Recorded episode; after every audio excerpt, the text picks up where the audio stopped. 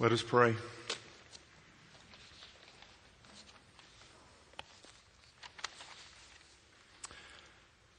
Well, Father, we come before you amazed at your grace. And as we've looked into the issue of marriage, we stand amazed at your creation of this institution, the beauty of it, the purpose for it. And Father, we pray that you would be glorified as we understand more and more of what you meant for your marriage. Father, we ask you now to fill us with your spirit and give us grace to hear and to understand and to obey and to repent and to act as we are the blood bought servants of the Lord Jesus Christ. Grant me grace, Lord, to proclaim your truth. Grant us grace, Lord, to conform our lives more to the image of Christ. In his name we pray. Amen. John Piper said, There never has been a generation whose general view of marriage is high enough. And we would say amen to that. Our generation sure doesn't have a high view of marriage. And one of the purposes of this conference was to help us focus on marriage, to focus on God's purpose for marriage, and to raise the value and the view of marriage in our eyes. And so that is my goal this morning, as best I can, to help lift up the view of marriage in your eyes and help you have the full understanding. Well, let's just admit it. None of us have the full understanding as better understanding than what we had of what marriage is all about. Throughout the Old Testament, we find pictures or what we call types that point us to something in the future. The word type comes from the Greek word tupos, which means to blow, a blow hit or an indentation. So if you took a hammer and you slammed it into a two by four and it left an imprint, that would be a type. That would be an indention. That would be a mark representing this. And you knew that this pointed to the hammer. Or you guys who are hunters and you're out in the woods and you come across these prints in the sand.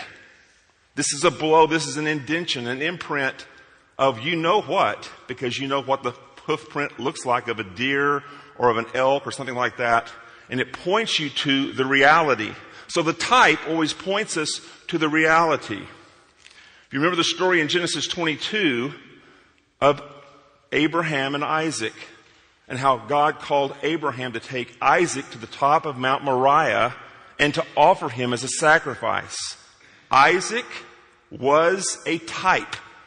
He was a type of Christ. He was a picture. He was an imprint of Christ and what would happen. Except in that scenario, he was set free. In the real type, Christ died for his people. If you remember in the wilderness, because of the sinfulness of Israel, God sent venomous snakes among them.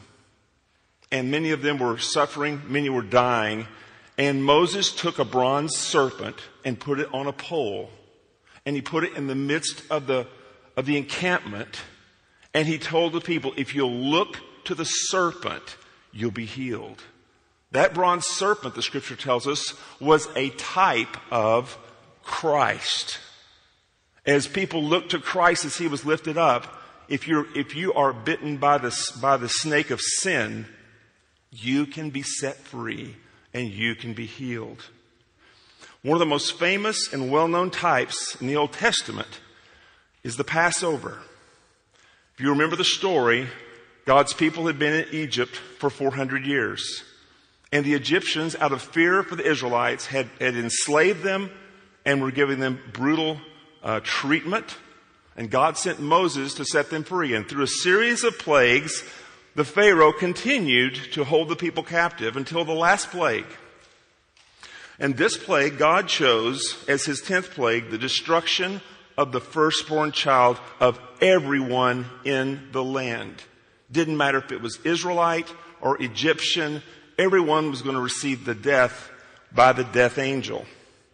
And we read in Exodus chapter 12, verses 12 and 13, For I will pass through the land of Egypt that night, and I will strike all the firstborn in the land of Egypt, both man and beast, and on all the gods of Egypt, and I will execute judgments. I am the Lord. The blood shall be a sign for you on the houses where you are. And when I see the blood, I will pass over you and no plague will befall you to destroy you when I strike the land of Egypt.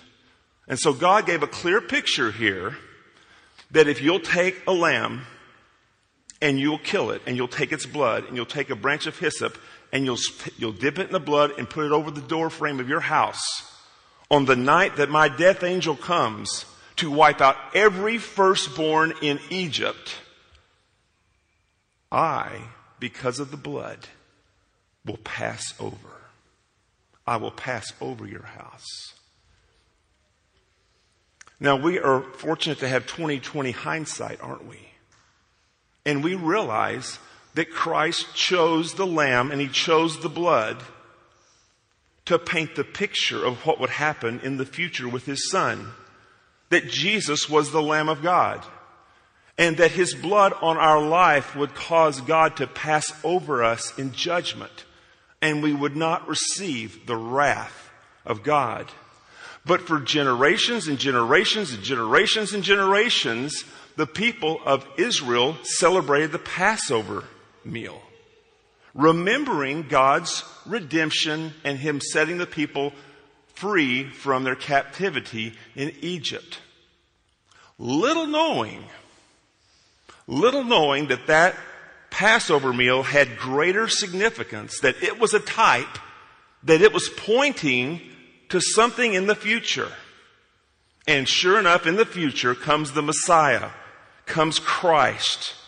And Christ sits down with his men on the Last Supper, the Passover meal, and he adds to and shows the fullness of the Passover feast and explains that the cup is my blood and the bread is my body broken for you. And then he went forward the next day and laid his life out as a sacrifice, receiving the wrath of God so that all in the past, the present, and the future who look to Christ and believe that his blood was sufficient and the sacrifice was sufficient, that God would pass over his wrath from them. This is our hope. So the Passover feast was swallowed up in the reality of the coming of Christ and the sacrifice of Christ. And what we have left of it now is the Lord's Supper. So that type came to a point where it finally ceased to function because it was pointing to something that had finally what? Arrived. I want us to see today that marriage is a type. It has a lot of purposes that God has to accomplish his kingdom work. But I want us to focus this morning on a couple of things, but one of them is it is a type. He, God, created marriage in the sixth day of creation. And it went for thousands and thousands of years, and it was a blessing to people who had no idea of what the type meant. Until Paul sits down in Ephesians 5 and gets out his pen and writes down the fact that the marriage represents Christ and the church. People still benefited from marriage, but they didn't understand the type. They didn't fully understand all that it meant. And so I want us this morning to understand more deeply what this means for us. First, uh, Colossians 1, 16 and 17 tells us this. For by him all things were created in heaven and on earth, visible and invisible, whether thrones or dominions or rulers or authorities, all things were created through him and for him. Marriage, first point, is a creation of God. And it was created through him, and it has been created for him and for his glory. If you think marriage is all about you and your bride, you don't have the full picture of marriage. Marriage is God's creation, not man's. And we're going to need to reiterate that over and over again to this culture. We're going to have to explain to them we can't recreate marriage. We can't redefine marriage. It's not in your prerogative to do that. Because God is the one who has established it. It is His institution. It is holy and it has holy purposes. Man didn't come up with marriage. I'm sorry. God clearly came up with marriage and we see that in several points. One, He made them male and female. He could have made them all male.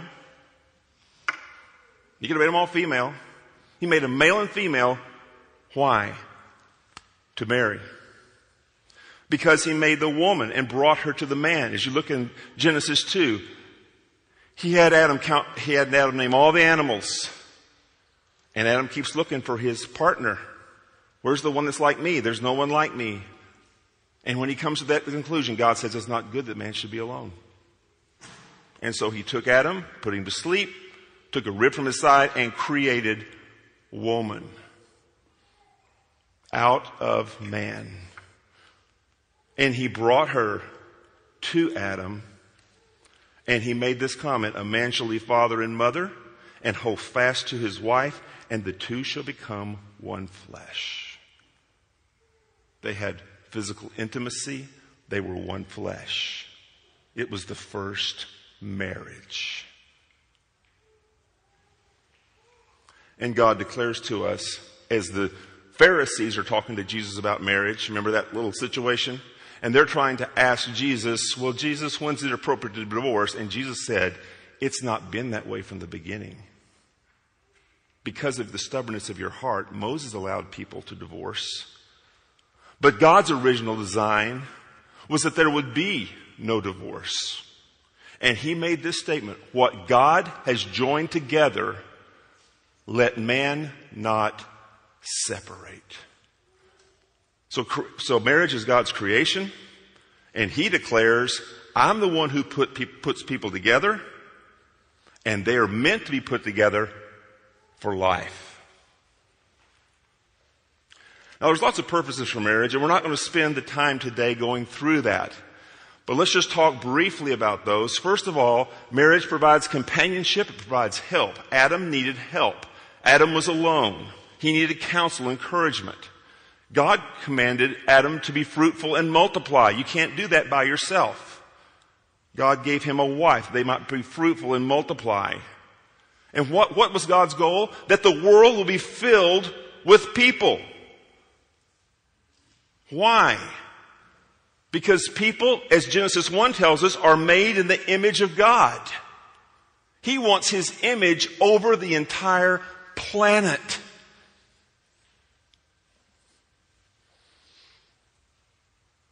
And we are told in John 4 that the Father seeks worshipers who will worship Him in spirit and truth. And we know in Revelation, He's going to find, He's going to create worshipers from every people, tongue, and tribe and nation on the globe to worship Christ. And so when you have a child, it's not your child. You are a steward of that child, but that child belongs to God for His purposes. He's made in His image. Yes, He does reflect you, for better or for worse, as we know. And God's usually pretty gracious to us, amazingly. But it's for His purpose, because they're made in His image. And so we understand, if we don't understand anything else about the abortion issue, and we're going to take a little side trip on this just for a second, why are children being killed? Well, the secondary reason is because people are selfish. The primary reason is because Satan hates God's image. That's the reality. Satan hates the image of God, and babies are made in the image of God. And he has done this throughout history. Remember Moses and the grand plan that Pharaoh had to kill all the male children to keep Israel from growing. He had the same plan when Jesus was born through, Herod, remember? That we would need to kill all the children around Bethlehem to keep this child from becoming king. So remember, abortion has a secondary cause, and that's the selfishness and sinfulness and the foolishness and the ignorance of man. But the primary cause is because there's a war going on, and Satan hates God. He hates his image and he hates us. We need to keep that in mind. Marriage is a place in which we see physical intimacy. It's the only place God has prepared for physical intimacy to take place. It's to be a, t- a place of great joy and pleasure and delight. It's to be a protection against sexual immorality. 1 Corinthians 7, Paul admonishes the Corinthians, listen, get together regularly as husband and wife the wife owns the husband's body, the husband owns the wife's body, and you're together, you're to get together regularly to keep yourself from being tempted. And he says you can sustain those relations for a brief season for prayer, but then come back quickly so that you are not taken captive by Satan. Marriage produces a home. And the home is where we, is the discipling center for children. It's not the only place children are discipled. They're discipled in the church as well and among other believers. But it's a place where children are expected to be trained up in the fear and the admonition of the Lord. And so marriage has glorious and wonderful purposes. But it's an, it's an imprint. It's a picture of the reality of Christ. So marriage is God's creation not man's. Second, marriage displays Christ's relationship with his church.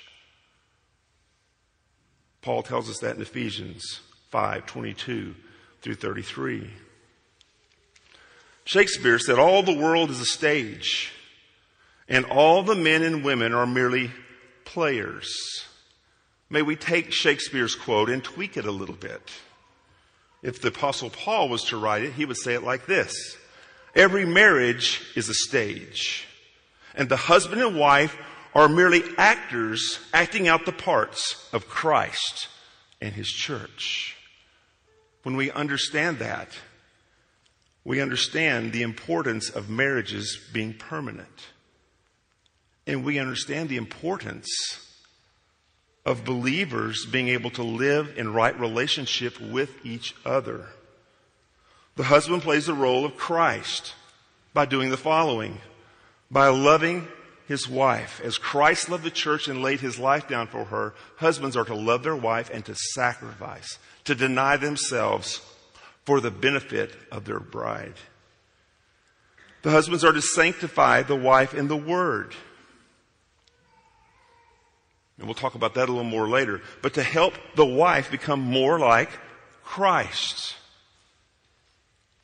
And third, the husband is to nurture and cherish her to provide and protect both physically and spiritually. That's his role. Why? Because he's been, he's been given the role of playing Christ. Not because he's better than her. Men,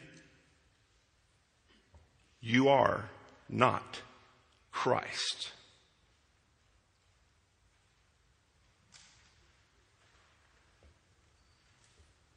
We have sin. We have issues. We have idiosyncrasies. So do our wives. And part of this one bond is to help us become more like Christ dealing with our sin and those idiosyncrasies. We'll talk about that a little later. But we're to protect both spiritually and physically, and provide both spiritually and physically. The wife gets to play the role of the church. And that's why she comes down the aisle in white. Because she has been purified by the blood of Christ. Christ purifies his bride. And so she plays the role of submitting to Christ as the church submits to Christ. She submits to her husband as the church submits to Christ. And so her roles are submitting, which is self denial, it is respecting, and it is helping. Man needs help. And so they come to help complete each other.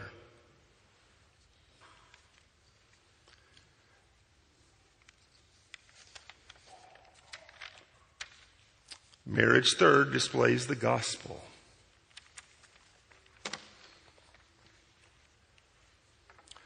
The gospel has three parts justification, sanctification, glorification.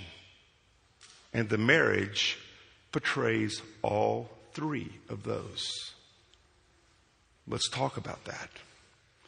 Let's turn to Colossians chapter 3. We're going to park there for a little while.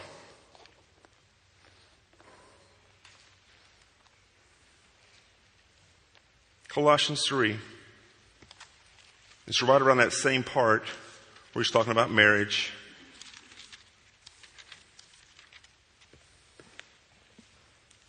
Verses 12 through 17. Just before he tells wives to submit to their husbands and husbands to love their wives, he makes this comment in verse 12 of chapter 3.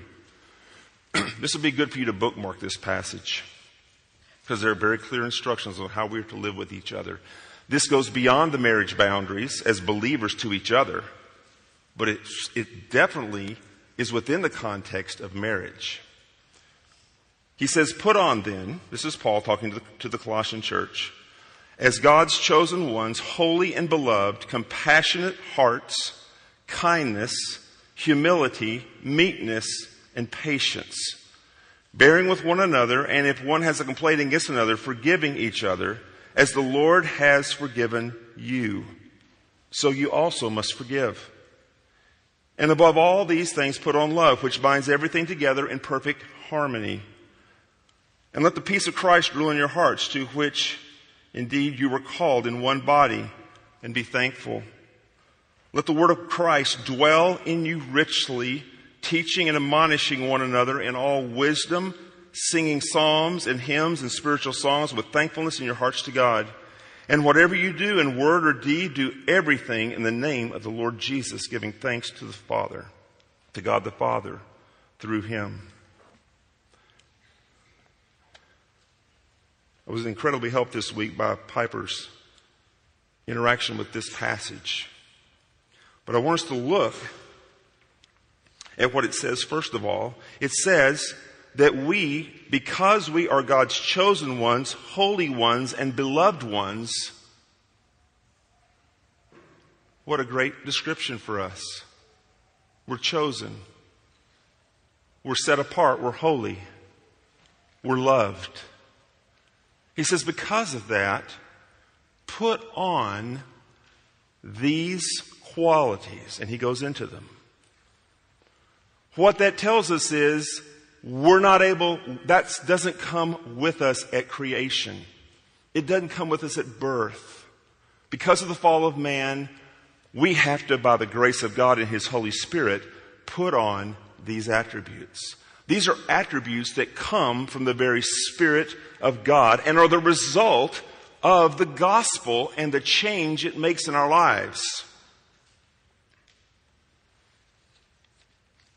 First of all, we're to put this on toward each other.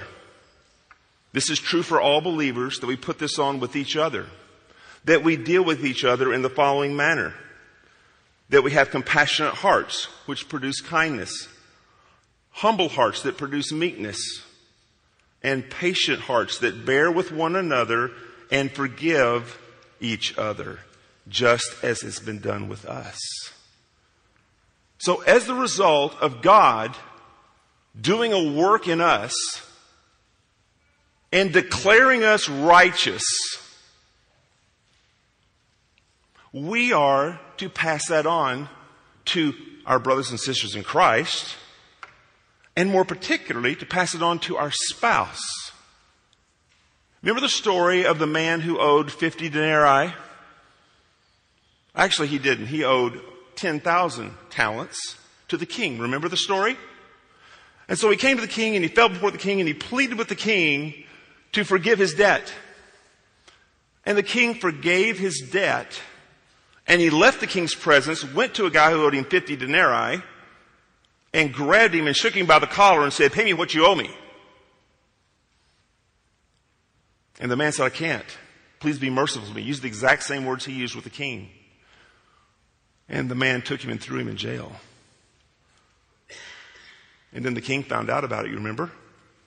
And he found that man and he threw him back in jail and he said he will stay there till he pays every bit.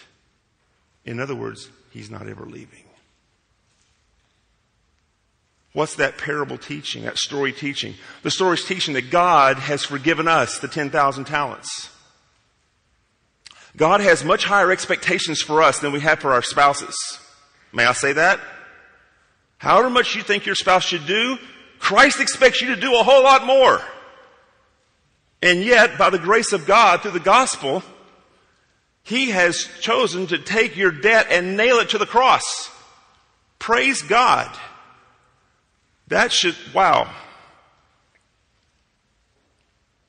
And so, how do we deal with other sinners who owe us debts, who say things that hurt us, who are inconsiderate, or whatever the issue may be? Since we have been given such a great debt, that should translate into what? Our relationship with each other, and particularly with our spouses. And again, I'm delivering the mail. I didn't write the mail. And nor am I at this standard either. Just so you'll know. Don't think you had any doubts about that, but just so you know.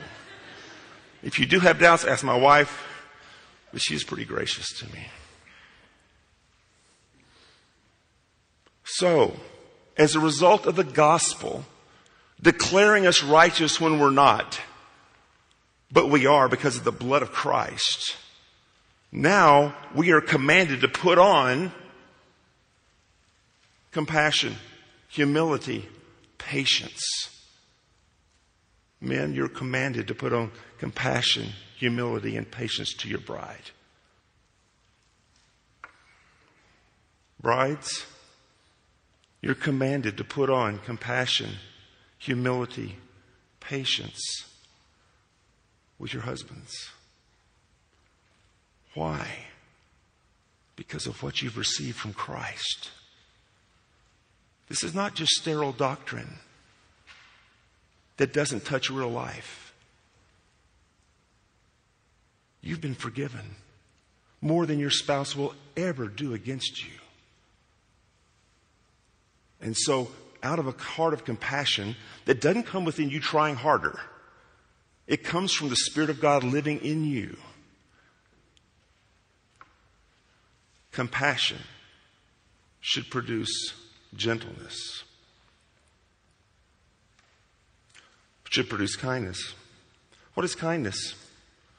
Webster's 1828. Let's go back to some real definitions. Goodwill, benevolence, that temper or disposition which delights in contributing to the happiness of others, which is exercised cheerfully in gratifying their wishes, supplying their wants, or alleviating their distresses. That's what compassion does. It, it produces kindness.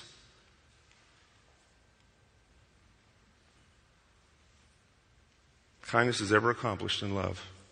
So the compassionate heart that we receive from God because of what he's done for us should be translated to our spouses and everybody else as well. But we're going to focus just on the marriage right now, if you'll let me.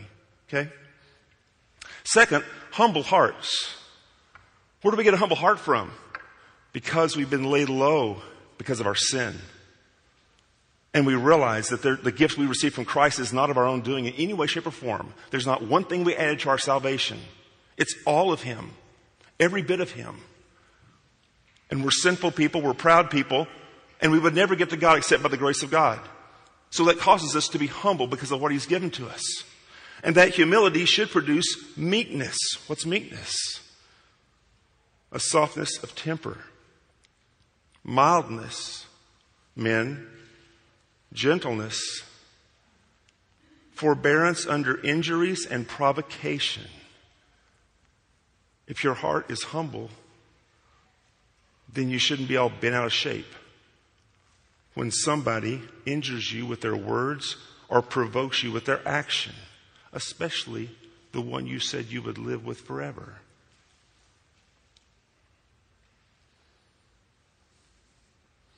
And finally, the grace and the gospel of God changes our hearts to be patient. This means that this carries the idea of long suffering. I never did like that word. Long suffering. That's what we're called to in marriage. Long suffering. Patience. And it produces forbearance or endurance. Well, you just don't know my wife, or you just don't know my husband. God says, I know I know you. And you're more difficult to deal with than he is or she is. Because I know all of you. Your spouse is still figuring you out. Endurance. Being in something to the point that it's painful to be in. We had a friend, a couple, we had a couple friend, they got married about the same time we did. They were dear friends.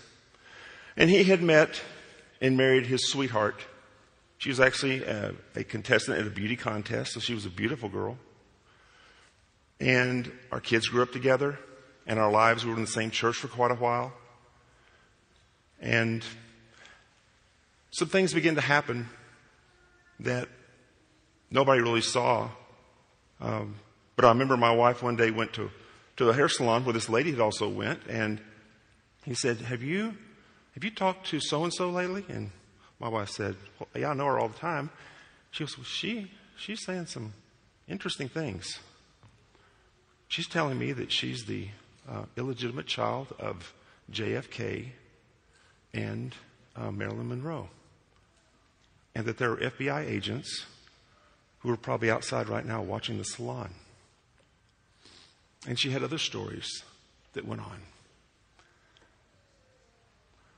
Got to the point where she was put into a, a, an institution for a while.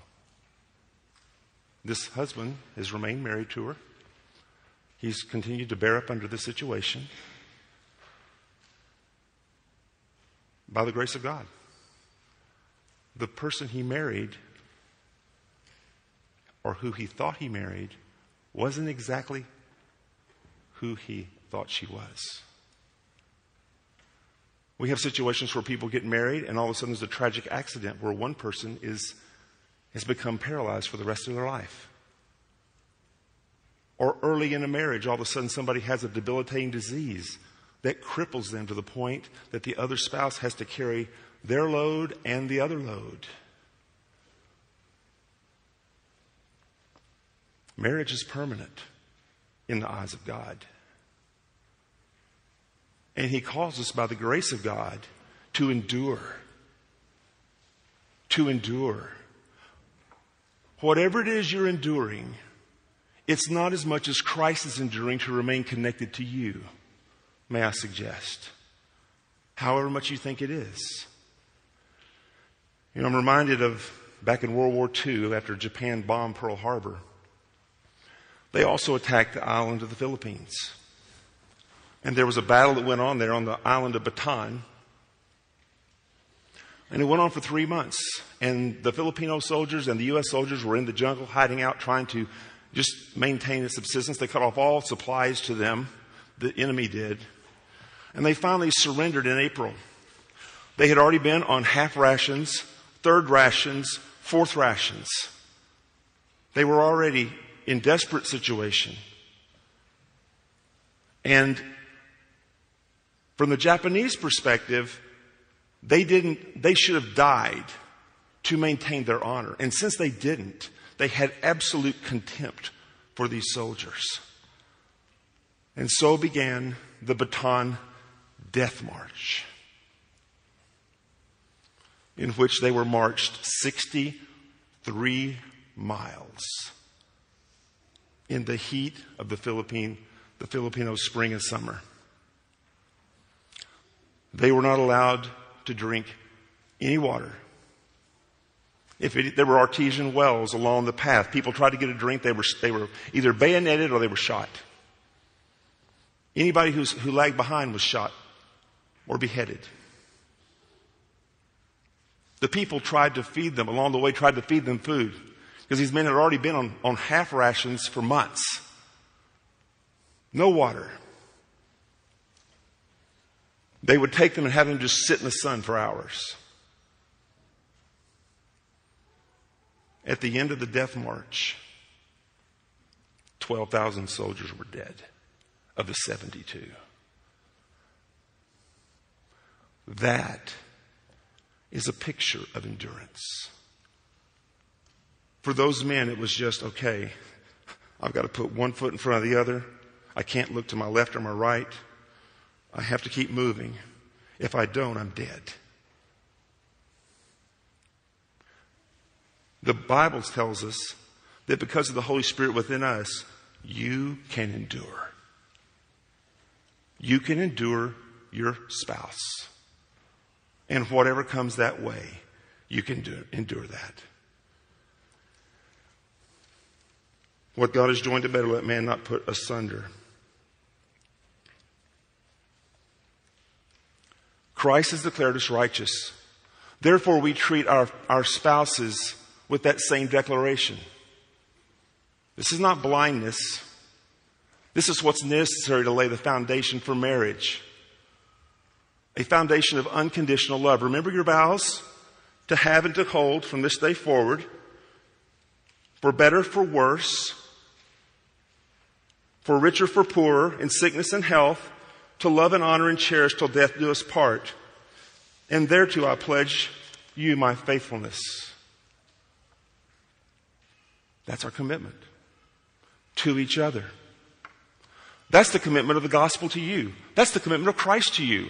For better, for worse, rich or poor, sickness, health, whatever your situation, I, you are mine. You've been rescued by the blood of Christ. And I will not let you go. You are in my hand and no one can snatch you out of my hand. You are in my Father's hand and no one can snatch you out of His hand. This is the relationship you have with Christ.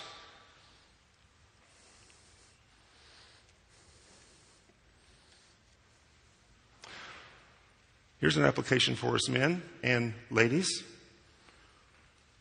to reaffirm our commitment to our marriage. Sometime, sometime in the near future here, sit down with your spouse and say, I will never leave you or forsake you, no matter what happens. Men, I know wives would love to hear that from you. And wives, I know men, your men would love to hear that from you. Now, if doing this causes you incredible awkwardness and your marriage is really, I mean, all of our marriages are not perfect. I hear an amen on that somewhere. Okay? But some of us, our marriages are really just a shell. There's nothing really inside. It's just what's left is a little bit of show outside. If that's the case, there's hope in Christ. There's hope. And maybe you don't know what the problem is, or you know what the problem is and don't want to fix it, or whatever the issue is, but there's hope. And I would encourage you, if your marriage is in that state, for the glory of Christ's name, and for the people who look in and see your marriage, go to, go to Bob or one of the elders or leaders here and just say, hey, we need help. There's nothing we would love better than to help you begin to rebuild and restore your marriage to the glory of Christ and for your joy. It can be done if you know Christ because you have the Spirit of God living within you. It can be done. So don't just limp to the end of life with the shell of a marriage. Reach out and get help. Okay? So that's the justification of the gospel. We are in this marriage forever because we've been justified by Christ and we're offering each other unconditional love. Now let's talk about gospel sanctification. We've been put in this marriage to become more like Christ. So let's not get the first part confused with the second part. Some people stop at the first part. I hear no evil, I see no evil. My wife is wonderful, my husband's wonderful.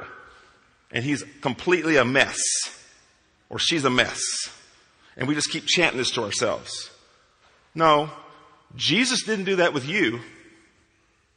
He justified you by His shed blood and He planted His Holy Spirit in you with the purpose of making you like Christ. He's in the business of cleanup. He's in the business of making you into the very image of Christ. And He now, because you said, I do, get to gently and graciously help each other to deal with our sin and some of our idiosyncrasies to become more like Christ. That is gospel sanctification. Ephesians 5:26 so that he might sanctify her having cleansed her by the washing of water with the word, that he might present to himself the church in all her glory, having no spot or wrinkle or any such thing, but that she would be holy and blameless. He's talking about Christ. Christ is the one who has cleansed her and washed her with the word. And his goal is to make us holy and blameless when we come to the wedding feast that our gowns may be white. Now, husbands playing the part of Christ, this thing kind of breaks down a little bit in reality because he is not Christ. He plays the role as best he can by the power of the Holy Spirit, but he is still a man affected by sin. And Ephesians 5:26 is talking about Christ and his church for sure, the husband should wash his wife with the word and take the spiritual lead in his home. No one's, I'm not saying that we shouldn't do that. But this does not mean that the wife should not take the word to her husband and should not confront him in his sin. Both partners should have the freedom because we know we're not going to leave each other that we can actually deal with our sin. Because of the affirmation that we've already stated that we're not going to leave. And I'm not bringing up this point about what you do or don't do so that I'm getting ready to leave. So we should have this, this atmosphere of acceptance and love built upon the very gospel of Christ that we have unconditional love and now in gentleness we can begin to deal with each other taking the log out of our own eye first, and then dealing with the, the splinter in our spouse's eye.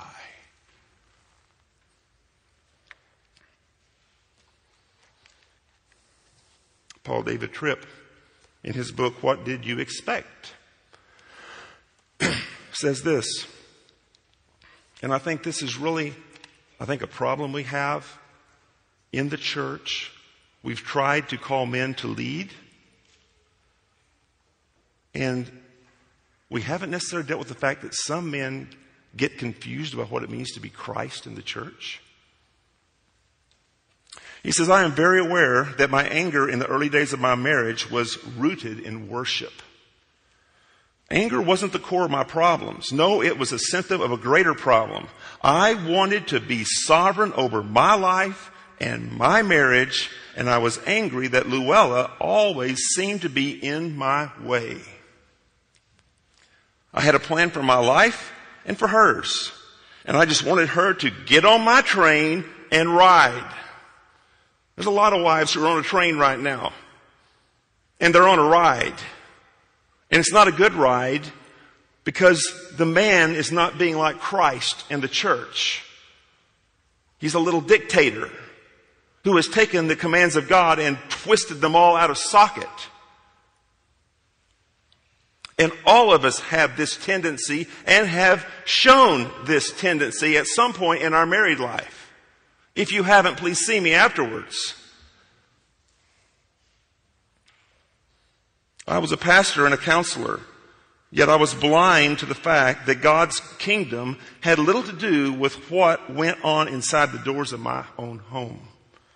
Luella was hurt and confused because she would do because she would do what seemed to be best. But I would be upset because what she thought was best did not agree with what I had determined was best. No, I wasn't a man of abusive and malevolent intentions. If you had asked me, I would have told you that I adored Luella. But I had functionally replaced God in my marriage. And because I had, we were headed to disaster. There's a place within marriage for no matter how we're playing this with Christ and the church, we're still brother and sister in Christ. And when a brother is in sin, the sister gently confronts. And when the sister's in sin, the brother should gently confront, looking to himself first. And I have not heard a lot about this. This is the thing we need to deal with because the marriage is meant not only just to show unconditional love, it is to begin to help us conform more to the image of Christ. That's its purpose. So Matthew 18:15 says, if your brother sins, go and show him his fault in private. And if he listens to you, you have won your brother. We all think about that as, oh, that's church discipline. Somebody's over here in a big mess and we're going to go take care of them. This is, this is marriage 101. Wife, your husband is, is in sin, and he needs somebody to help him. Husband, your wife is in, and I'm talking about real sin. Not that he didn't do what you wanted him to do, X, whatever, whatever. We're talking sin to be able to confront. And let's talk about this a little bit because here's the reality. We sin every day, don't we? I mean, you could spend your whole marriage just pointing out sin in each other's life. You did it. Okay, you did it. You did it. You argued. It's just like. There's a scripture that says love covers over a multitude of sins. And so our marriage needs to be one where we cover over a lot of stuff. But there's times when, when, when we cover over sin and sin kicks the cover off, if you know what I mean. It gets to the point where it's just becomes so obvious and so blatant. And we need to have the kind of marriage relationship where we can talk to each other and point out the sin in each other's lives. And that we will be big enough to receive it as from God and at least think and stop and consider it. Unfortunately, what I've found true in my own life and true a lot of us is this. When we get confronted, we immediately blame. Go right back to the garden. God comes walk through the garden and he asks, him, asks Adam, why is he concerned about being naked? And he points to Eve. And Eve, he talks to Eve and Eve points to the serpent. That's, that's, we're kind of hardwired that way, aren't we? Amen? We are. We don't like being told we've done something wrong that we've sinned. I don't like it. And I'm growing in that area, and I got a long way to go still in that area. So, as brothers and sisters in marriage, we have to be able to, when we hear something from our spouse, know that number one, they love us unconditionally and they're never going to leave us. And number two, that we now have to take that to the Word and to God in prayer. I love what Bob said about praying about it. And think about it some, and don't just raise your defenses and see if God hasn't put your spouse there to root out sin that nobody else sees. And here's the problem sin keeps growing, doesn't it?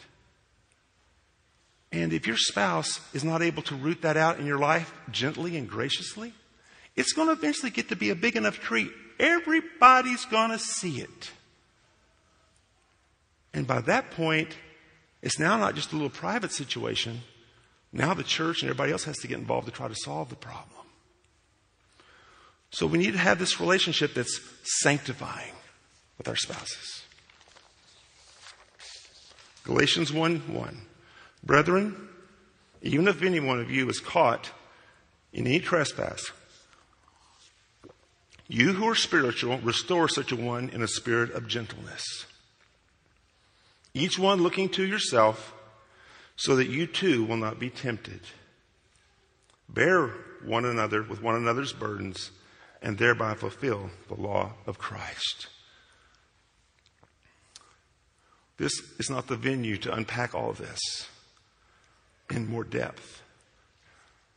But I want us to get it out there that we need to be able to talk with each other about our sin. We need to get to the point where we don't blame the other person and that we have the grace to begin to take an introspective look at ourselves and begin to let God use our spouses to help us become more sanctified. Okay? So Christ's justify, justification of the husband and wife allows them to offer unconditional commitment to each other. In this atmosphere of love, they can address the sin and the idiosyncrasies that each possess. And this reflects the life changing power of the gospel of Jesus Christ. So that's justification, sanctification. Glorification is pictured in the marriage in sexual intimacy. Paul tells us in Ephesians chapter 2, Ephesians 5, 31 and 32, that he talks about them becoming one flesh, and he tells them this is Christ and the church. So he compares the physical intimacy that we see in marriage to our spiritual union with Christ. And what he's trying to show us here is that the most beautiful thing physically in this world, the most pleasurable thing in this world is physical intimacy between a husband and a wife. And he says, this is a picture of what it will be like when we are married to our bridegroom. It's exciting. The Bible begins with marriage, day six. And all through the Bible, the story of the Bible is Christ is rescuing his bride. For generations down, he is rescuing his bride. He came to seek and to save the lost. The lost are his bride. He's come to set them free from the captive, from Satan, who has blinded their eyes. And so through the generations, Christ has come. He's laid down his, he's paid the price. He's paid the bride price at the cross for his bride. And he sent his people out to the four corners of the earth to proclaim the gospel that all of those who are his, the holy and elect and chosen, would be brought in because he's preparing a wedding. So the Bible begins with marriage and it ends with a marriage. Jesus told his disciples, if I go and prepare a place for you, I will come again and receive you to myself, that where I am, there you may be also. Point four. The earthly marriage will give way to the marriage of Christ and His church at Christ's second coming. Just as the Passover gave way to the actual sacrifice of the Lamb of God at his first coming, in his second coming, this picture of marriage that we have will give way to the marriage of Christ and the church. This is absolutely glorious. Matthew 22, 30. Remember the Sadducees were coming to Jesus and they were trying to ask about marriage and, and all these questions. They were trying to trip him up. And Jesus told the Sadducees this.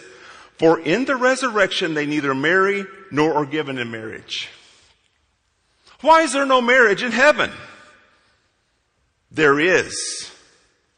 It's Christ and His church. The picture, the type will disappear because the real bridegroom has come. Let's read the scripture to encourage our hearts. Revelation 19.